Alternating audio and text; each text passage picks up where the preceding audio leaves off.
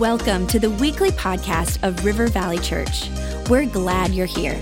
Our heart is to lead people to Jesus and launch them into their God given purpose. So we pray you would encounter God in a fresh, new way today. To learn more about our church, visit rivervalley.org. Now, let's tune in to this week's message.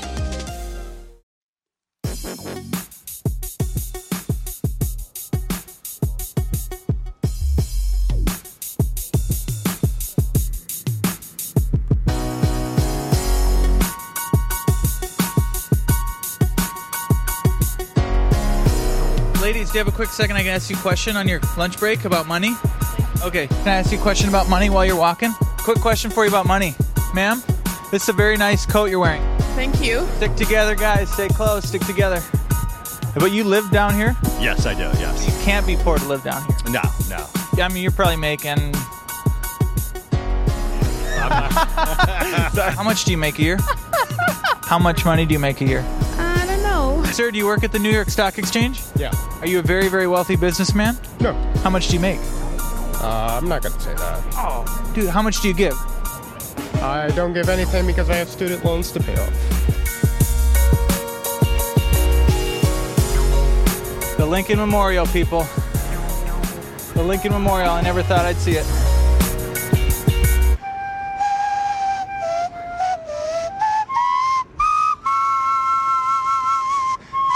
Give me a number. How much did you give last year? About $1,500. I don't know. Hundred dollars? Hundred bucks? I gave a dollar to a homeless man once. One dollar.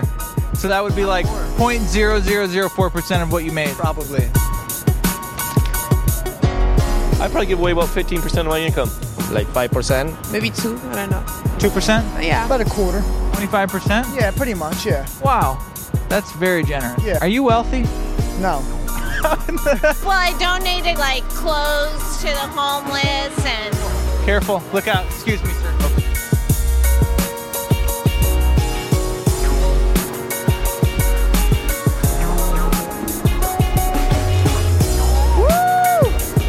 Are you familiar with the tithe?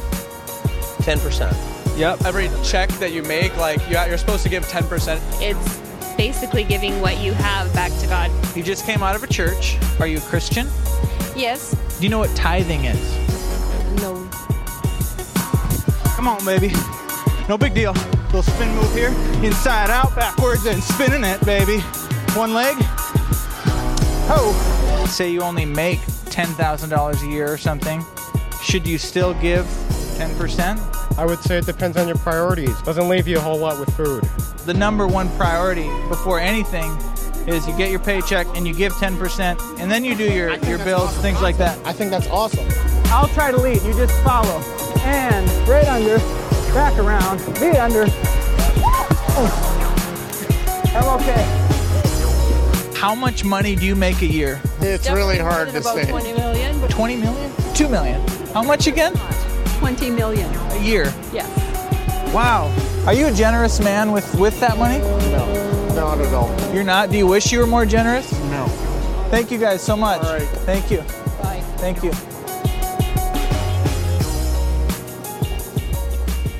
All right, let's give it up for Nick in New York. How many enjoyed that? We've got one of those each week. Nick was in New York having a little fun. I'm just saying. And uh, how many can you, you just look at that guy? $20 million. And he's not generous at all, and he's not even guilty. He's like, no, no, I don't, I'm not. I don't even feel guilty about it.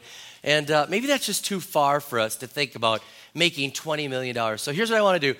Let's do this here at our campus. Pastor Justin's going to pick five people, and we're going to find out how much you make and how much you give.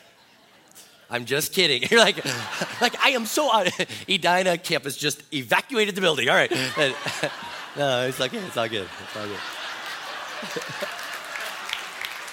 Ah. oh man. We're going to talk about money, though. It's a really big deal. It really is. And um, every year we talk about it, and honestly, I can tell you, I look forward to this. I, I look forward to talking about it because I believe in it. I believe the biblical principles are right. I believe God is our source. I believe that there's so much good that will happen in your life. I really believe that. When you start obeying God, it, the best benefits are in your life for you. And you say, well, doesn't the church benefit? Well, the church does benefit, but I want to tell you this.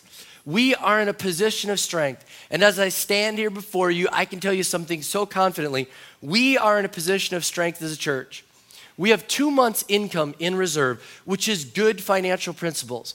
We had the best year of giving last year. It was incredible. We had our best year of kingdom builders. We gave away more money than any other year in the history of our church.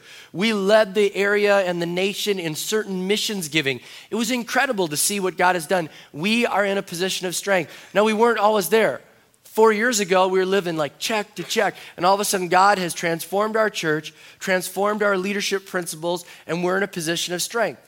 And I tell you that just to put it in context. So there's no like, hey, if we don't give, we're all in big trouble.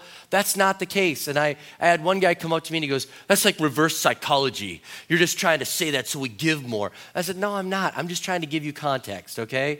Nobody's trying to trick you, uh, and we'll love you no matter what you do, but I want you to understand what the Word of God says and how you can take care of this better.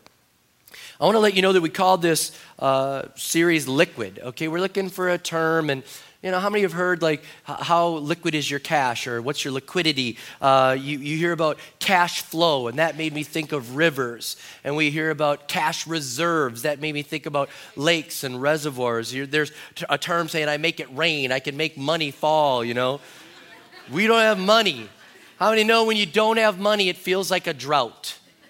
You know, when you don't have money, it feels like a drought. How many know when you get so much money at one time, it feels like a flood? And sometimes when people get too much at one moment, it's like a flood and they don't even know, and the money disappears and they don't even know what happened to it, and they waste all sorts of money when it comes too quick. Some of you are like, I would like that flood. Let it rain. Let it rain right here. Know. But here's the thing when we talk about money, some people get nervous, some people get excited, some people get convicted, and some people, unfortunately, get angry. I will get people, they get angry and they, they'll walk out, they'll send me emails, they'll get mad, they'll say the church is all about the money. And just to let you know, we only talk about money in a series, in a three week series every year. We do it every year just to talk about it because it's so important and it really shows where our heart is. I, I tell you that I, I, it just makes me sad when people get angry and they walk away almost like the rich young ruler because I, I feel that for many, money is the obstacle that's standing in their way of really connecting with God. So don't get angry with me. Listen to what the Word of God says and, and, and realize here's the thing you need to realize every one of us will part with our money. Every one of us will part with it all someday. You cannot take it with you. So if you can't keep it forever, why not figure out how to take care of it now, how to handle it now? Why not hear a well done for the way that you handled the money rather than being stingy and hearing that you could have done so much more, that God had a better way for you? Now, with money, it's, it's said, the experts have told us that 80% of Americans worry about money all the time. It's a constant conversation about resources and where's it coming from and what are we going to do. 70% of American households live check to check, and that's not a good way to live. And we have tools that we can help you so that you can build reserve funds and different things. We have classes, we'll talk about those. Consumer credit card debt is nearing $2.8 trillion, and financial troubles are listed as the primary reason in most divorces. And so think about this what if we could handle our money better and save marriages? I mean, think about that. If something as simple as handling money better would help us to save marriages, why not do it? Crime, the top two reasons that they say motivate crime uh, in America is money and sex, and money outdoes sex four times as much. Police will even say, follow the money. Because really, money is a really big deal. So, we're going to talk about that in this series, and I, I want you to mature. And if you've noticed, for the whole year, we're talking about our congregation maturing and moving forward. And if you missed a sermon that we did on the weekend of January 19th, you need to watch that. You need to be brought up to speed. Go online to our website, click on the media uh, link, and watch that sermon because I talked about four chairs. And I talked about the infant, the child, the young adult, and the mature adult. And we talked about people, we want you to move in that process and be mature to let God do his perfect work in you. But let me just develop a little bit more about money with each of those chairs. Now, the infant, those that just come to find Jesus as their Savior, or what I would say, those that are in the labor pains of discovering Christ. Maybe you're on the road and you're, you're so close to making that faith decision. We're glad you're at this church and we expect you. I pray that 20% of our congregation every week that comes to church is in the process because that means people that are mature believers are inviting people to come on the journey with them. And if you're here, we're very sensitive about money. You'll even notice that at the offering, many times we'll say, Hey, if you're new to this or you're not a follower of Jesus Christ, the offering's not for you. This is for those that call River Valley Church their home to give because we know that money can stand in the way of people that are on the way. Very rarely does somebody give their life to Jesus Christ and then immediately start talking about money. There, it's very rare that people immediately, just immediately give their life to Jesus Christ and then talk about it. But we do have one example in Luke 19. In Luke 19, there's a guy by the name of Zacchaeus, a tax collector. And the Bible says, as soon as he's like right with God, he's like, Jesus, here's my money. I give it. And if I've ripped anybody off, and I know I have, I pay them back four times as much. And Jesus, is like, today, salvation has come into this house. Okay, but that's usually rare. It's usually not where people are like, I'm going to church. I can't wait to get my money in order. It's not usually what's there. Now, here's what happens though. Once someone gives their life to Jesus, somewhere in the process as a spiritual child, they start to hear about money. They start to hear about this. They start hearing things. And I've even had people come in and say, Talk to me about this tithe thing. And I'm like, Tithe? And they're like, Yeah, the tithe, the 10% tithe. I'm like, Oh, the E is silent. It's tithe, all right? Just, it's good. It's good. It's tithe. And they're like, I just want to know what I'm supposed to do. And, and we'll tell them, like, here's what it means, and here's what it does, and here's where God. And they're like, Great. Some of them are like that. And I love that when spiritual children are like, if that's what God wants, I'm in. But how many know that the seeds of stingy are in a lot of us, and we hear that, we're like, wait a minute. He wants what? This is my money. How many know it's just like raising a real child? Yeah? You're like, hey, share your cookies with your friend. Uh uh-uh. uh. you are like, no, share your cookie with a friend. And then you give them a little piece, and you're like, break it in half and give them the bigger half. You know, how many know that it's like in the natural world, you have to do that with kids. Now, some kids are just like, they give it all away, and you're like, where's your cookies? I gave them all away. I got nothing. You know, you're like, all right, we'll work on that. Yeah. Our kids were like that. Connor and Logan, when they heard about generosity and God loves a cheerful giver, they're like, we'll give it all. And I'm like, that is awesome. But we'll work on that because mom and dad don't want to support you forever. All right. So, we'll. But really, honestly, how many would rather take somebody from 100% and try to help them to understand rather than trying to move them from 1%? and try to move. So it's just something that happens, and we're just thankful that children hear about it, and we have to fight against some, many having that seed of stingy that's in there so early. Now, the young adult starts to hear about this, and the young adult Christian does this. If it's 10%, I'll give 10%. I'll give exactly 10%.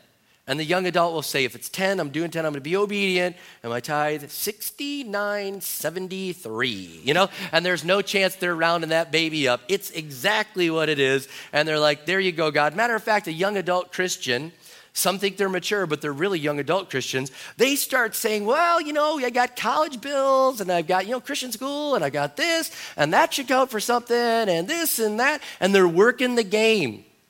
And they're working the game. And they think they're mature, but they're really working the game. Okay? And it's, it's interesting that, that, that young adult will sometimes all of a sudden hear about God blessing, and they'll hear, like, wait a minute, you're telling me if I give, God will give me more? Oh, this is awesome. All right. You know, and it's almost like, come on, Jesus. You know what I mean? And it's like, yeah. Okay, that's a young adult perspective. Now, now understand, here's the thing. God will bless you. I, I, honestly, He will bless you. He will take care of you. There's supernatural involved. He will bless you here and in the kingdom to come. He's going to bless you. That is for sure. There's no farmer in the world that would plant a seed and not expect more seeds to come from that seed. Uh, the, the law of sowing and reaping says more will come from what you sow. But a young adult giver, their heart is all about what they're gonna get. They're over consumed with, I get, I get, I get. And so they're, they're just giving and they're almost like hand is back out, ready to get more. Okay, that's a young adult giver. A mature giver understands that you can't outgive God, and they're almost overwhelmed with the blessings of God. They're almost overwhelmed, like, this is amazing, God. As I give to you, you've given me more, and now I'm uh, responsible for it. And I can't believe that uh, I give and you take care of me and you bless me, and there's all these different things that are happening in my life. It's incredible, it's amazing. You're so good. And they sow and they reap, but they're almost overwhelmed with it. A mature believer understands that 10% is a starting point and looks for opportunities to give even more. And they're excited about this. A mature believer is like, if Kingdom Builder commitments are next week and you've asked us to pray about it, I am praying about it. I'm not going to show up and just kind of, all right, what do you want to, all right, throw a card in, all right? A mature believer says, all right, I get it. I get it. I'm here. God has blessed me. They look for opportunities to give. They don't have to be begged to give. A mature believer, and it doesn't mean you're rich either. Second Corinthians uh, 8 talks about Paul and these poor believers, and they're begging to give. They got it.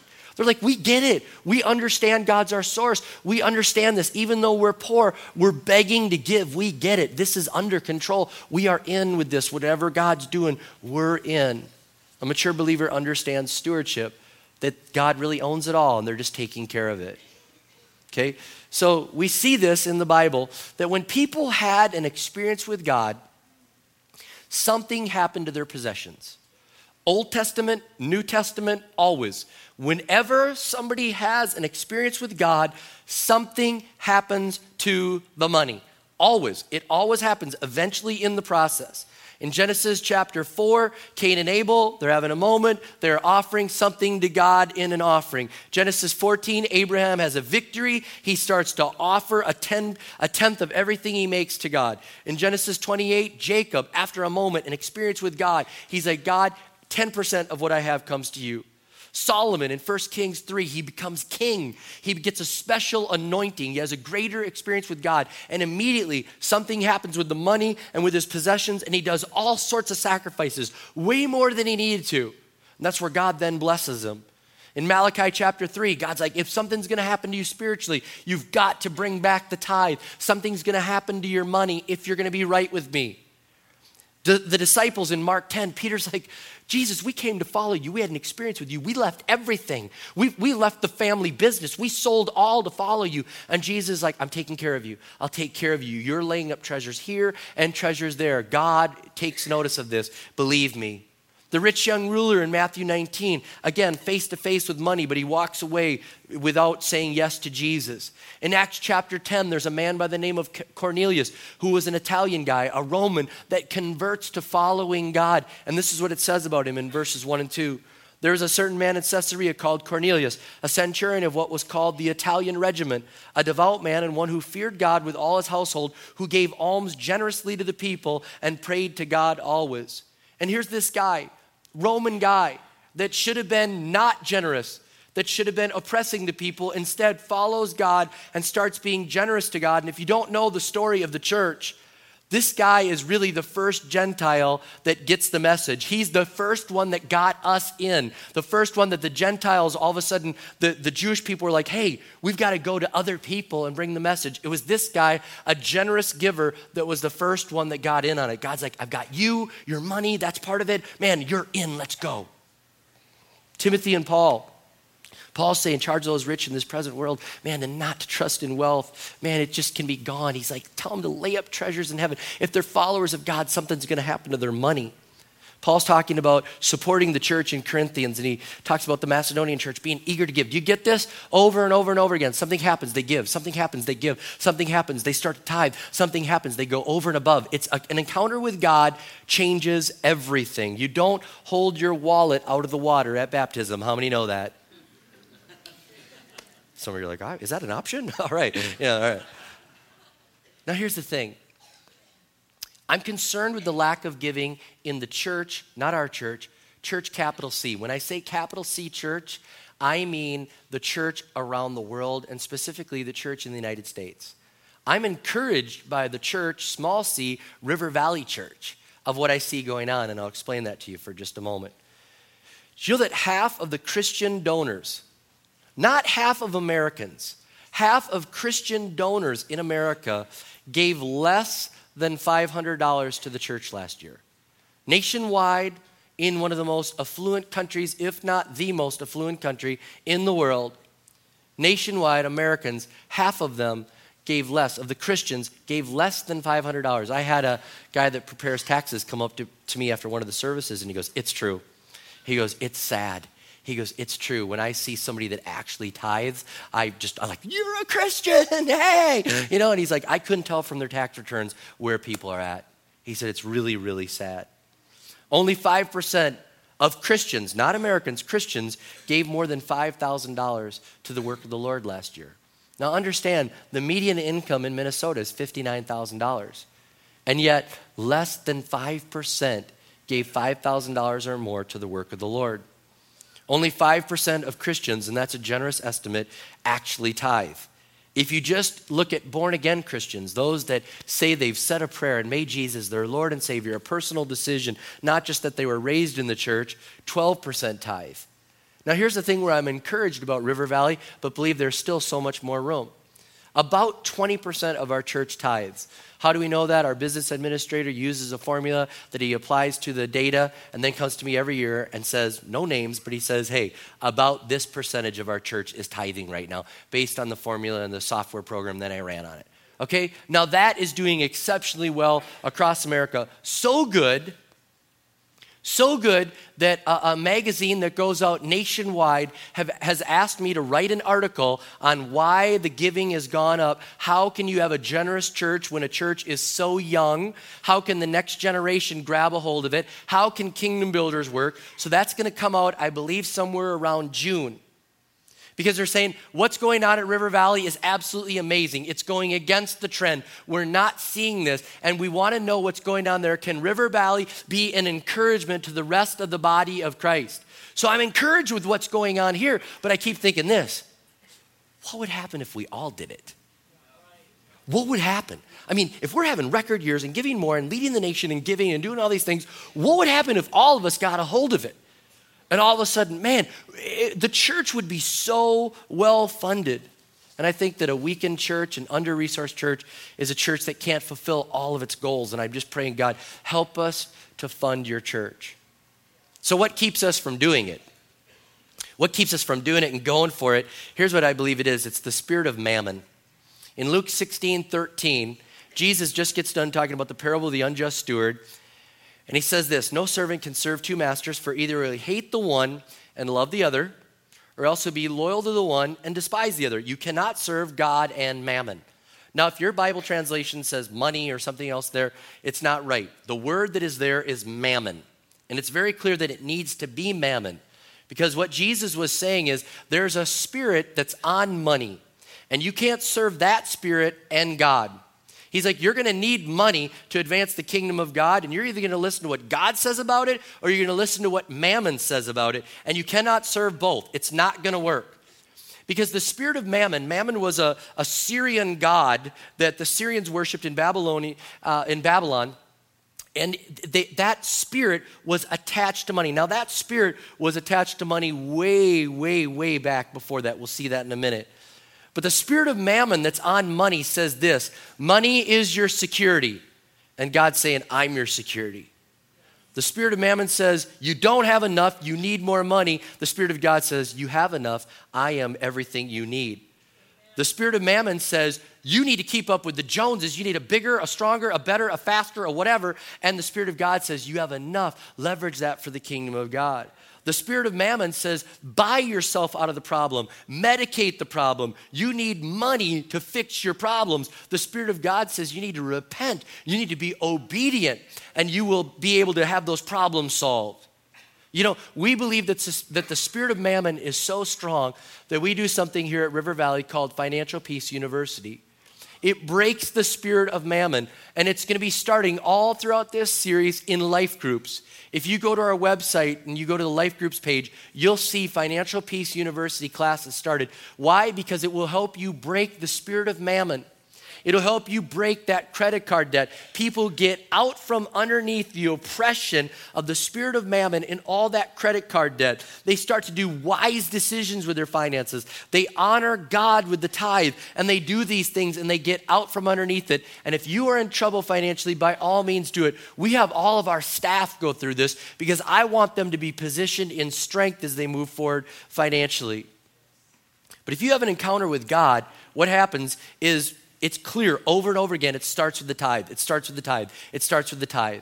And I know that the young adult believer tries to look for the loophole. Wait a minute, New Testament, this and that, and all that. And so I've really dedicated my research to looking at this. And I'm going to tell you this Paul, when he writes in Corinthians, he talks about the church being supported and the pastors being taken care of. And the reference that he uses is the Old Testament example of people bringing the tithe so that the priest would be taken care of. And so he's using the example back there to support what God's doing in the early church.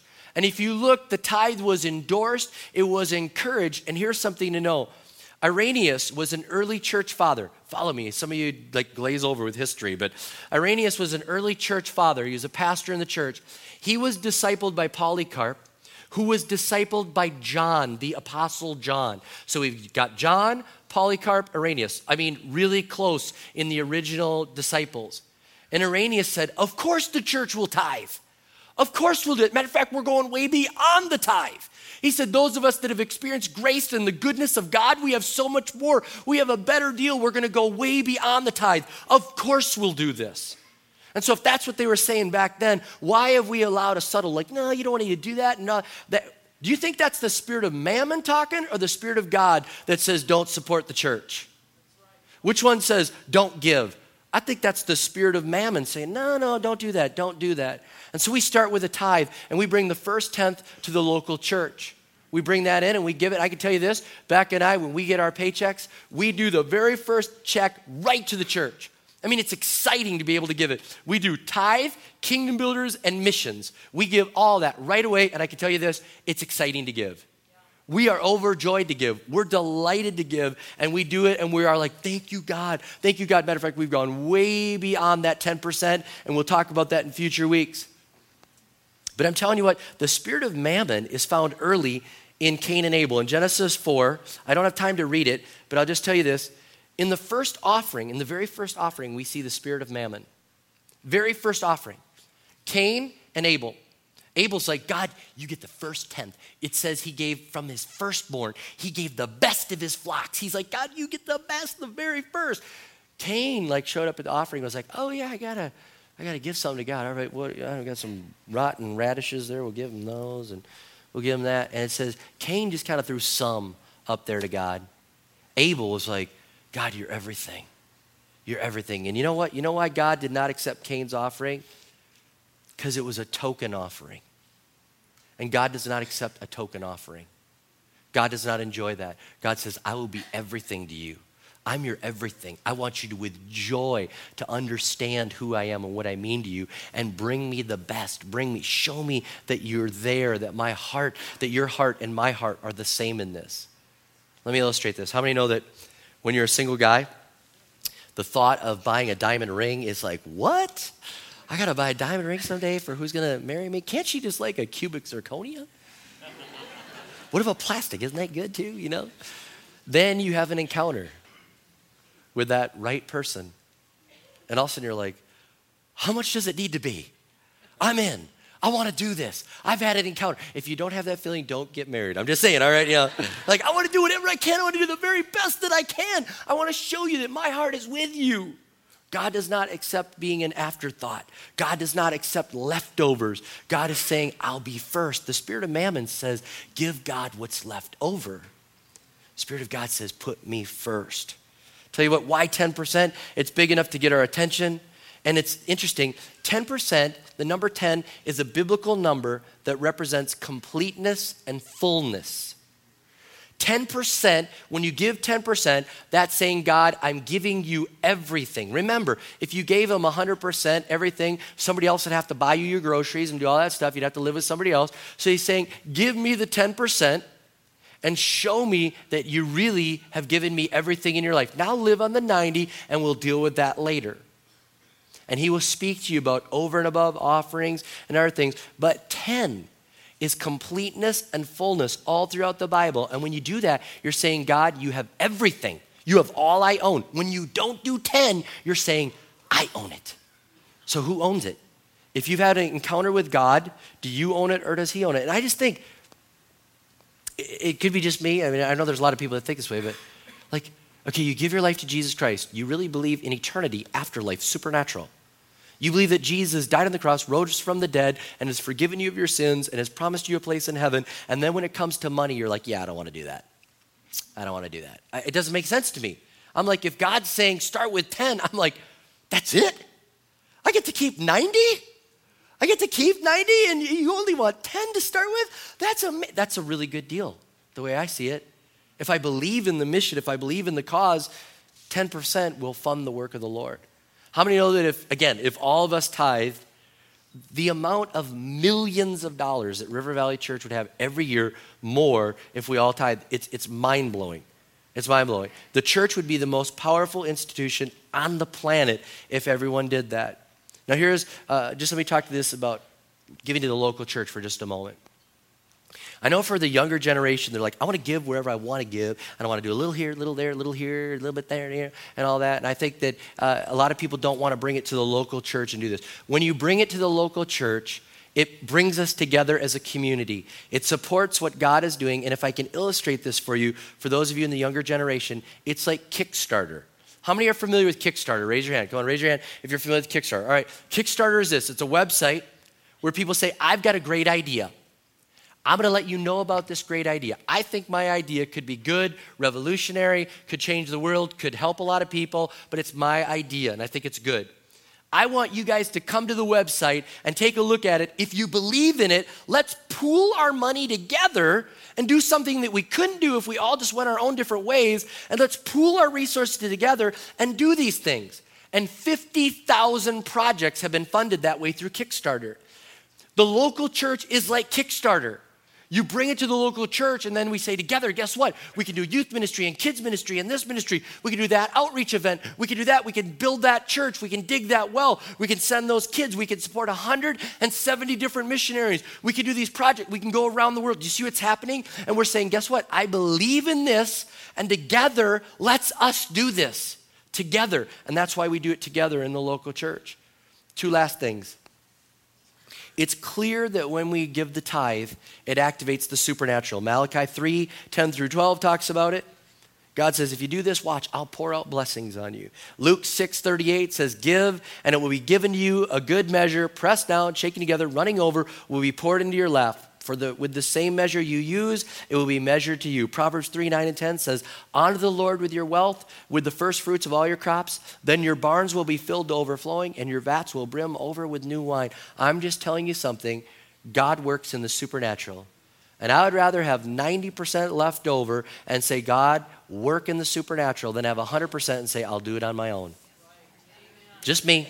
I don't need supernatural help. I just need my help. No, I don't want to do that. I want to say, God, I will activate the supernatural and honor you. And here's the other thing last thing I'll close with it stretches your faith. Many of you are in second chair and you need to be moved over. Third chair, you need to be moved over. And it stretches your faith to honor God with the tithe. And I thought of this illustration with our liquid series. There's a story about a traveler that was thirsty and dying of thirst. And he needed something to drink. And he came across a pump and a well. And he found a note there. And it said, Dear stranger, this water pump is in working condition, but the pump needs to be primed in order for the water to come out. Under the white rock, I buried a jar of water out of the sun. There's enough water in the jar to prime the pump, but not if you drink any first. When you're finished, please fill the jar and put it back as you found it for the next stranger who comes this way.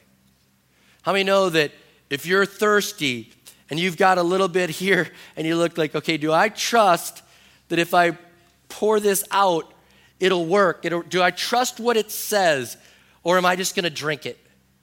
How many know when it comes to tithing, the Spirit of God says, Trust me. There's more where that came from. Trust me.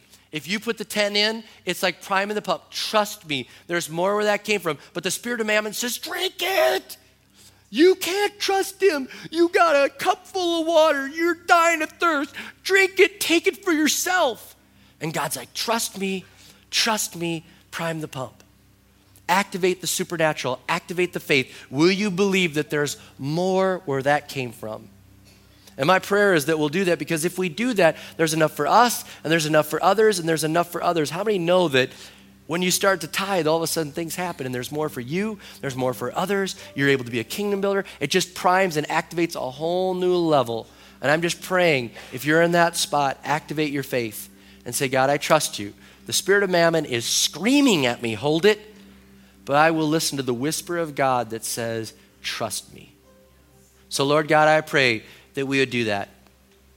The spirit of mammon is so strong, and we rebuke that spirit of mammon that says money is what we need, money is our security. We're going to take care of ourselves. We can't trust God. If we give Him the 10, we'll have way too little left. The spirit of mammon is screaming, buy it, charge it, go into debt, keep up with those other people. Money will fix your problems. We rebuke that spirit of mammon and we say, God, we will honor you. We will honor you with the tithe. We'll work together. We'll support what you're doing. We will kickstart the local church and move it forward. We will move it forward because we believe in the mission and the cause. We believe that you changed our lives, and we will honor you with the tithe. God, I pray for faith. I pray for faith to rise up, that people would see if they will trust you with that, there'll be more. You will take care of them. Your word is true. Thank you, God. Thank you for the obedience on the church. Thank you that we are right now leading the way, but I pray we'd not be content staying there. There's still too much good to be done. There's stu- still too many people that need to move to that next level because money's just a small little thing. God, there are prophetic gifts you want to release in them. There are callings to the mission field you want to release. There are gifts of healing you want to release. There's all sorts of things that need faith to be activated. And God, I pray that it be simple obedience of faith and finances that would open the doors to so many other things. Thank you, God. Blessing on your church as we are obedient with the tithe. In Jesus' name we pray. Amen. Amen.